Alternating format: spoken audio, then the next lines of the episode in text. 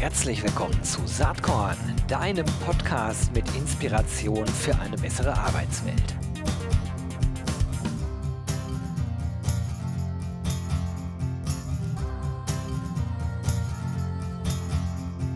Hallo und herzlich willkommen zum Saatkorn Podcast. Heute geht es um das Thema Bildung. Und zwar nicht irgendeine Bildung, sondern nein, es geht um die weltbeste Bildung. So heißt nämlich das gerade ganz, ganz frisch erschienene Buch von Professor Dr. Jasmin Weiß, die ich heute auch zu Gast habe. Hallo Jasmin, schön, dass du da bist. Hallo, schön, dass ich da sein kann. Ja, weltbeste Bildung. Das äh, klingt nach einem großen Anspruch erstmal. Wie ist denn die Idee eigentlich zu dem Buch entstanden? Die Idee zum Buch entstanden ist, lieber Gero, aus meiner täglichen Arbeit heraus. Und zwar, wie du ja weißt, arbeite ich ja simultan im Bildungssektor an sich als Professorin an der Technischen Hochschule Nürnberg und gleichzeitig auch als Aufsichtsrätin in fünf verschiedenen Unternehmen. Und ich sehe einerseits, wie stark sich ähm, die Anforderungen verschieben, die wir brauchen, um in der Gegenwart und auch in der Zukunft äh, digitale Transformationsprozesse, aber eben auch Krisen als, als Dauerzustand meistern zu können.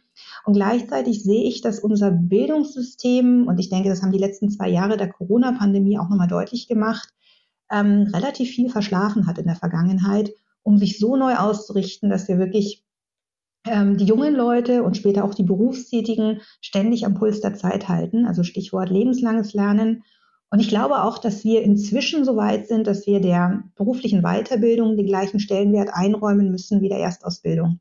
Mhm.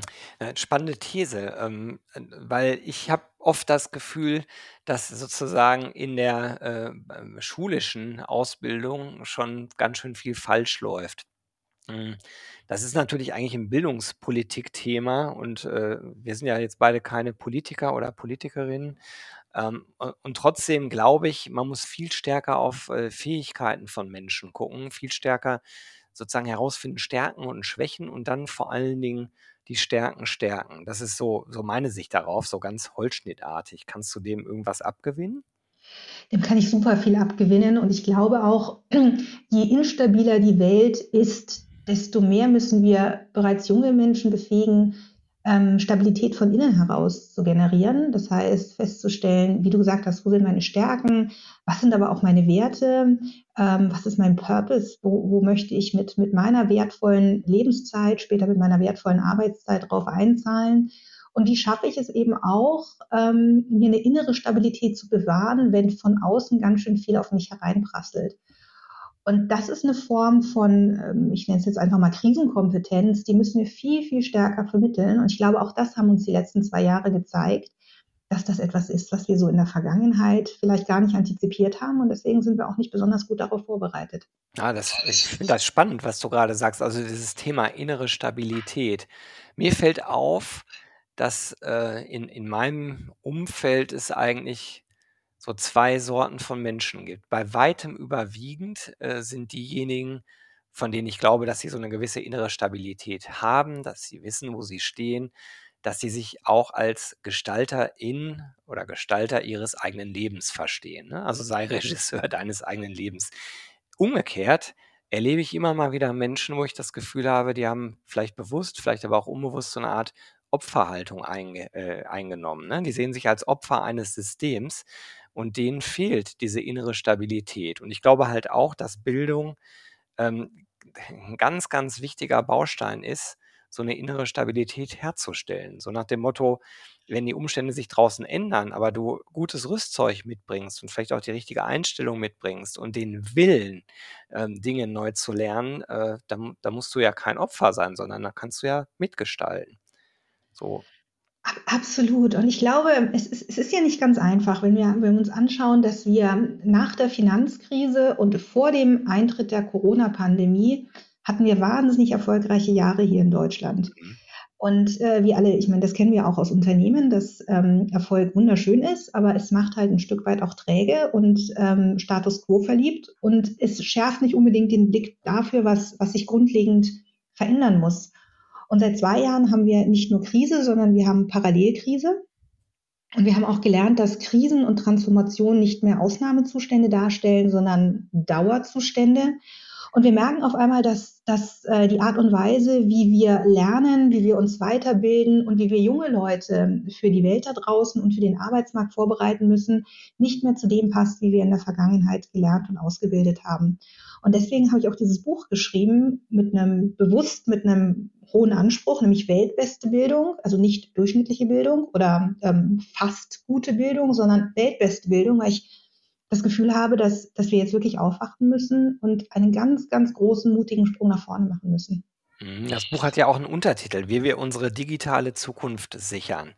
Und da steckt ja auch schon ein bisschen was drin, äh, in welche Richtung äh, das gehen mag. Ich muss ja vorweg schicken, das Buch ist brandaktuell und wir haben sehr spontan und schnell zu diesem Podcast zusammengefunden. Danke nochmal für deine Spontanität. Ja, danke. Bedingt aber, ich habe das Buch halt selbst noch gar nicht gelesen. Ähm, und deswegen mal die Frage, weltbeste Bildung, ist es nur die Aussage, okay, wir sollten den Anspruch haben, weltweit sozusagen in, mit unseren Bildungsaspirationen äh, äh ganz vorne mit dabei zu sein? Oder kannst du weltbeste Bildung, wie du es äh, verstehst, in dem Buch noch, äh, noch genauer definieren? Ähm, genau, weil ich habe ich hab durchaus zweierlei im Hinterkopf gehabt, als ich den Titel sehr bewusst so gewählt habe. Zum einen weltbeste Bildung, weil ich einfach finde, dass man sich ein sehr anspruchsvolles Ziel setzen sollte. Und ähm, wenn man es dann ein kleines Stückchen verfehlt, ist man trotzdem sehr weit gekommen.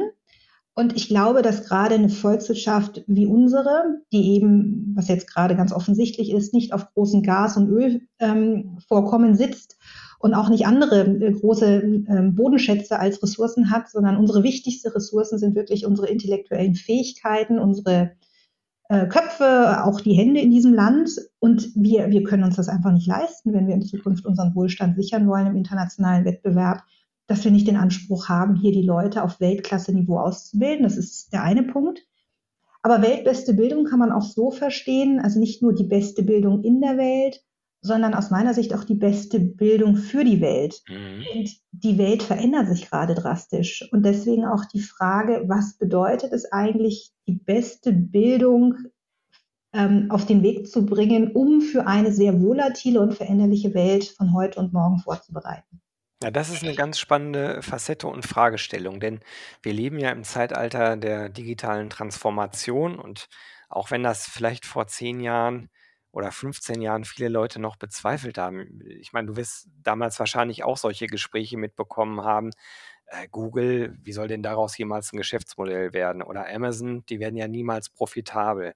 also ein ganz großer Zweifel, äh, gerade hier in Deutschland, gegenüber äh, digitalen Geschäftsmodellen. Heute ist es natürlich ganz anders und heute wird da anders drauf geschaut.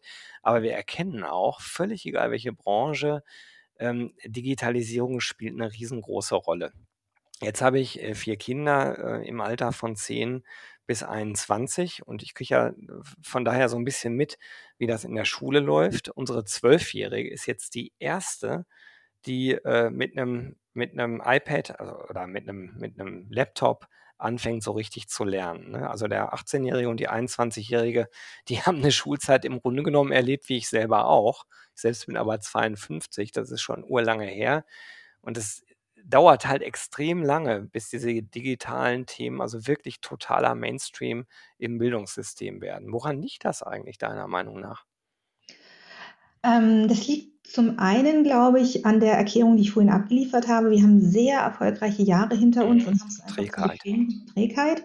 Ähm, das zweite ist, glaube ich, dass ähm, das versuchen wir jetzt gerade, zumindest wenn man dem äh, aktuellen Koalitionsvertrag Glauben schenkt, zu ändern, dass wir ein äh, föderales Bildungssystem haben, also nicht ein zentrales, wo man relativ schnell ähm, neue Trends ähm, erkennen würde ne, und mit einer großen Durchschlagkraft und Nutzung von Synergien dann auch steuern könnte, sondern letztendlich haben wir 16 unterschiedliche verschiedene Bildungssysteme in Deutschland, wo jeder sein eigenes Süppchen kocht, also jedes Bundesland selber.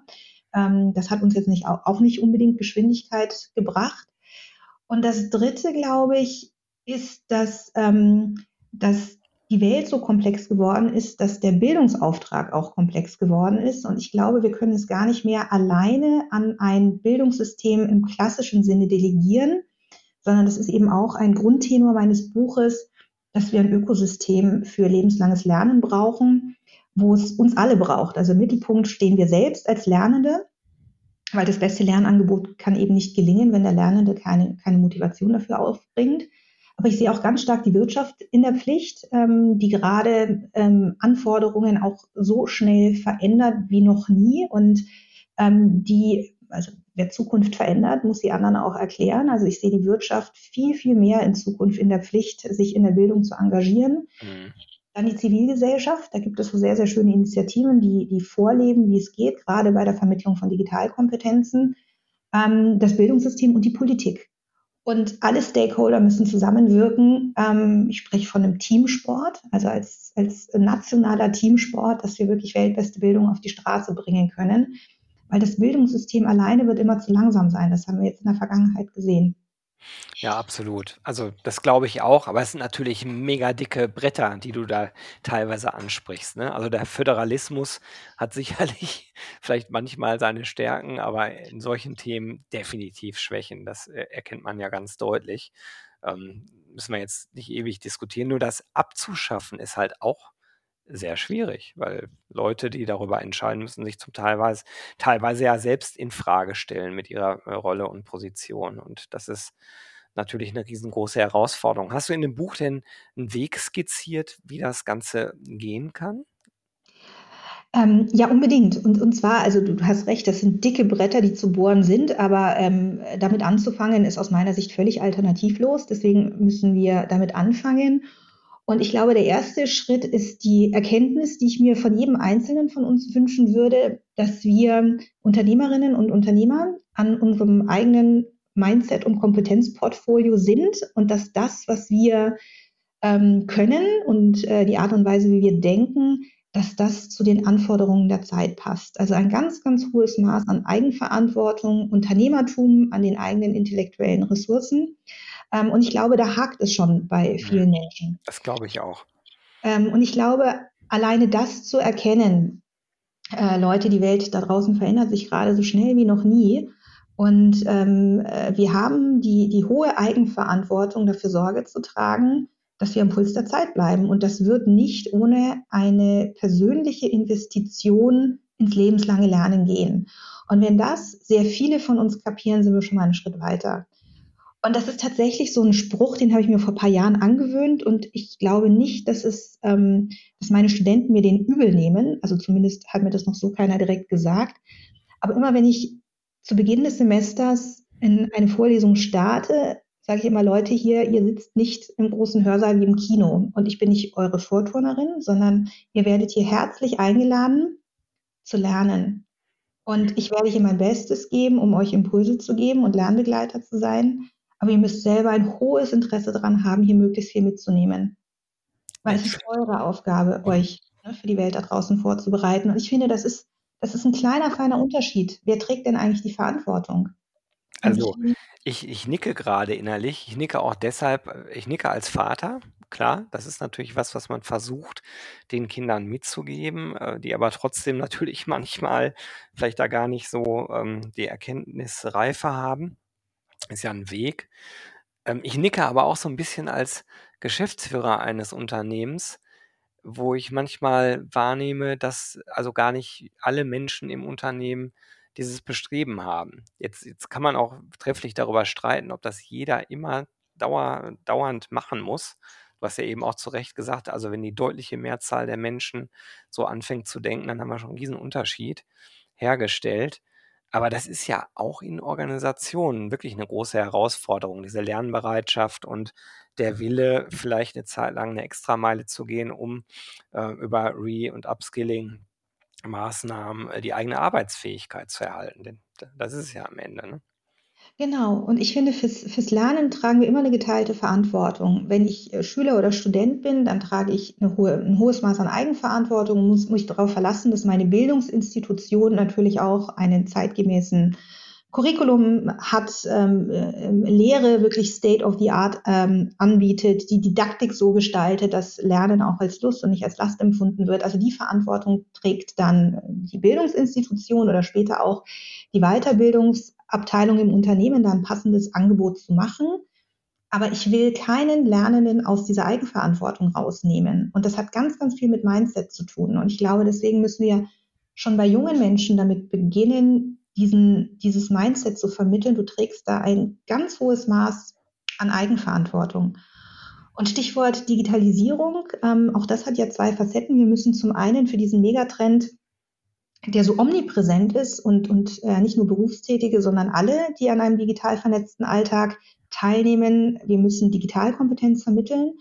Aber auf der anderen Seite bietet die Digitalisierung ja auch so viele neue Möglichkeiten, das Lernen zu revolutionieren. Zum Beispiel, indem wir deutlich individueller auf den Lernenden eingehen und auch das habe ich in meinem Buch skizziert, weil ich glaube, da haben wir ein riesiges Chancenpotenzial, ähm, Lernen deutlich effizienter und effektiver anzubieten als in der Vergangenheit. Hm. Ja, ganz, ganz spannende äh, Facetten, die du ansprichst, aber die natürlich sozusagen, also jeder einzeln bringt es nicht, sondern es muss, muss eigentlich an allen Ecken und Enden gleichzeitig gearbeitet werden als Gesellschaft. Ne?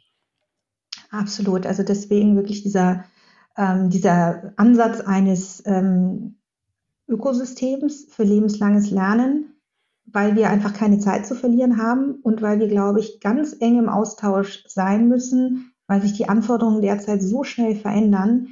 Und ähm, da habe ich schon wieder den Hut auf von jemandem, der wirklich im Bildungssystem arbeitet. Ich weiß, wie lange es dauert, bis ein neuer Studiengang aufgesetzt ist und bis dieser akkreditiert ist und anerkannt ist und bis dann die, ähm, die Lehrenden, also die Professoren auch wirklich akquiriert sind, die zum Beispiel Bioinformatik State of the Art unterrichten können. Also das dauert Jahre. Und wir haben inzwischen gar nicht mehr die Zeit darauf zu warten, dass solche Studiengänge von der Pike auf neu aufgebaut werden. Das müssen wir natürlich auch machen. Aber wir brauchen zusätzlich andere Formate, wie qualifiziert werden kann. Also wirklich Schnellboote in der Bildung, die diese großen Tanker der Formalabschlüsse ergänzen. Was mich interessieren würde, ich glaube, das führt ein bisschen weg jetzt von deinem Buch, zumindest wenn ich den Untertitel äh, ernst nehme. Äh, äh, ist deine Meinung zur ähm, ja, Verakademisierung der Bildungsabschlüsse in Deutschland? Ich komme aus folgender Ecke. Wir stellen ja gerade fest, dass wir eklatanten äh, Mangel an Arbeitskräften in nahezu allen Bereichen haben, aber auch insbesondere äh, im Handwerk, also in Berufen, wo ein Studium überhaupt kein zwingender Abschluss ist, sondern wo eine Ausbildung und dann vielleicht eine Meisterschule der richtige Weg wäre, wo massiv Leute fehlen. Ähm, hast du das in dem Buch auch mit berücksichtigt oder geht es hier tatsächlich im Kern, wie der Titel ja schon sagt, um das Thema digitale Bildung?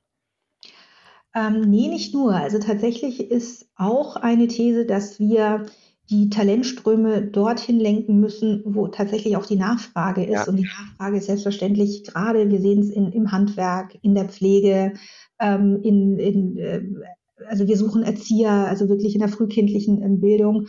Und ich sehe das schon problematisch, dass wir ähm, vielleicht als Gesellschaft jungen Leuten das Gefühl vermitteln, du bist nur richtig erfolgreich, wenn du auch wirklich eine Hochschule mal von innen gesehen hast und einen Abschluss erworben hast. Und dem würde ich absolut widersprechen, weil man kann auch wirklich als Handwerker hoch erfolgreich sein. Man kann mit einer abgeschlossenen Berufsausbildung hoch erfolgreich sein. Und es ist auch, ehrlich gesagt, nicht jeder für einen akademischen Weg und eine akademische Ausbildung geeignet. Und du hattest ja eingangs erwähnt, wir müssen junge Leute befähigen, sich in ihren Stärken zu erkennen, also besser einschätzen zu können. Und ich glaube, da liegt wirklich auch der Schlüssel. Also wenn ich eine ausgeprägte haptische Stärke habe, wieso werde ich nicht ein hervorragender Meister und, und lerne ein Handwerk? Mhm. Oder wenn ich äh, wahnsinnig gut bin, mit, mit jungen Kindern zu arbeiten, ähm, wieso werde ich nicht Erzieherin und, und kann da wirklich ähm, vielen, vielen, vielen jungen Kindern sehr viel mit auf den Weg geben? Und ich glaube, da haben wir ein gesellschaftliches Thema, dass wir eben diesen Jobs nicht die Wertschätzung und nicht die Anerkennung aussprechen, die sie eigentlich verdienen. Ja, da, da stimme ich dir absolut zu. Sehe ich auch so. Und ähm, ich finde ja immer, dass das ist so leicht gesagt, äh, was du gerade sagst. Also ich rede ja selber so in dem Themenfeld. Aber wenn man dann über die eigenen Kinder nachdenkt, äh, dann kommt sozusagen die Beweisprobe, ob man das wirklich ernst meint. Ja, total. Und, äh, also wenn es persönlich wird, sage ich mal. Ne? Und äh, ich glaube halt, äh, im Kern reden wir auch hier, wie auch bei dem anderen Thema, zunächst mal über einen Mindset-Shift. Und Einstellungen und Werte zu verändern, das ist damit das Schwierigste und auch langwierigste, was man so vorantreiben kann. Ich habe den Eindruck, dass insbesondere da also äh, die größte Hürde eigentlich liegt, erstmal generell zu einer anderen Betrachtungsweise ähm, rund um das Thema Bildung zu kommen. Und das hast du ja eben auch beschrieben, ne? Also, dass in der Tat sozusagen es erstmal um die Einstellung geht und dann kann man weitergehen. Und dann ergeben sich daraus vielleicht auch logische Konsequenzen, wie die Erkenntnis, dass Föderalismus in der Bildung vielleicht auf Dauer dann doch eher hinderlich ist. Oder die Idee, dass jeder Mensch äh, ohne akademischen Abschluss sozusagen erstmal äh, zweitrangig betrachtet wird, eine falsche Idee ist. Also ich glaube, da müssen wir ganz stark dran arbeiten.